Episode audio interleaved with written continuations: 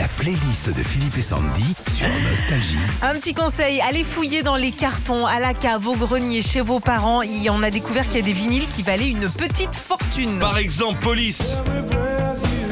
Ça, c'est l'album Synchronicity. Ouais, et c'est tout euh, le tout dernier album du groupe euh, The Police. Il est sorti en 83 sur la version euh, de base. Il y a trois bandes de couleurs avec des photos du groupe en fond.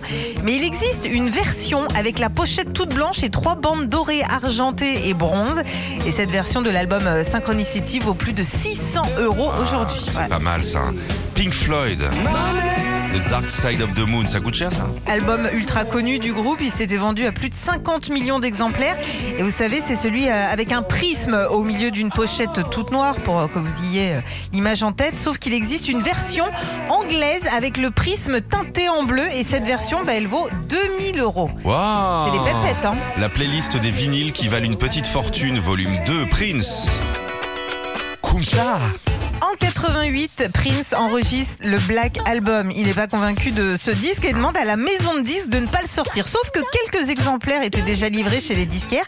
Il y a des petits malins qui les ont gardés et du coup le vinyle se revend encore aujourd'hui près de 10 000 euros. Oh, dis donc, c'est de l'oseille tout ça. Ah ouais. Dépêche mode. Là aussi, c'est la pochette qui a toute son importance. Au moment de la réédition de l'album dans les années 90, il y a eu une erreur. Ils ont ressorti quelques vinyles avec la toute première pro- po- pochette projet de 87 et cette édition a réussi à se revendre à plus de 4000 euros.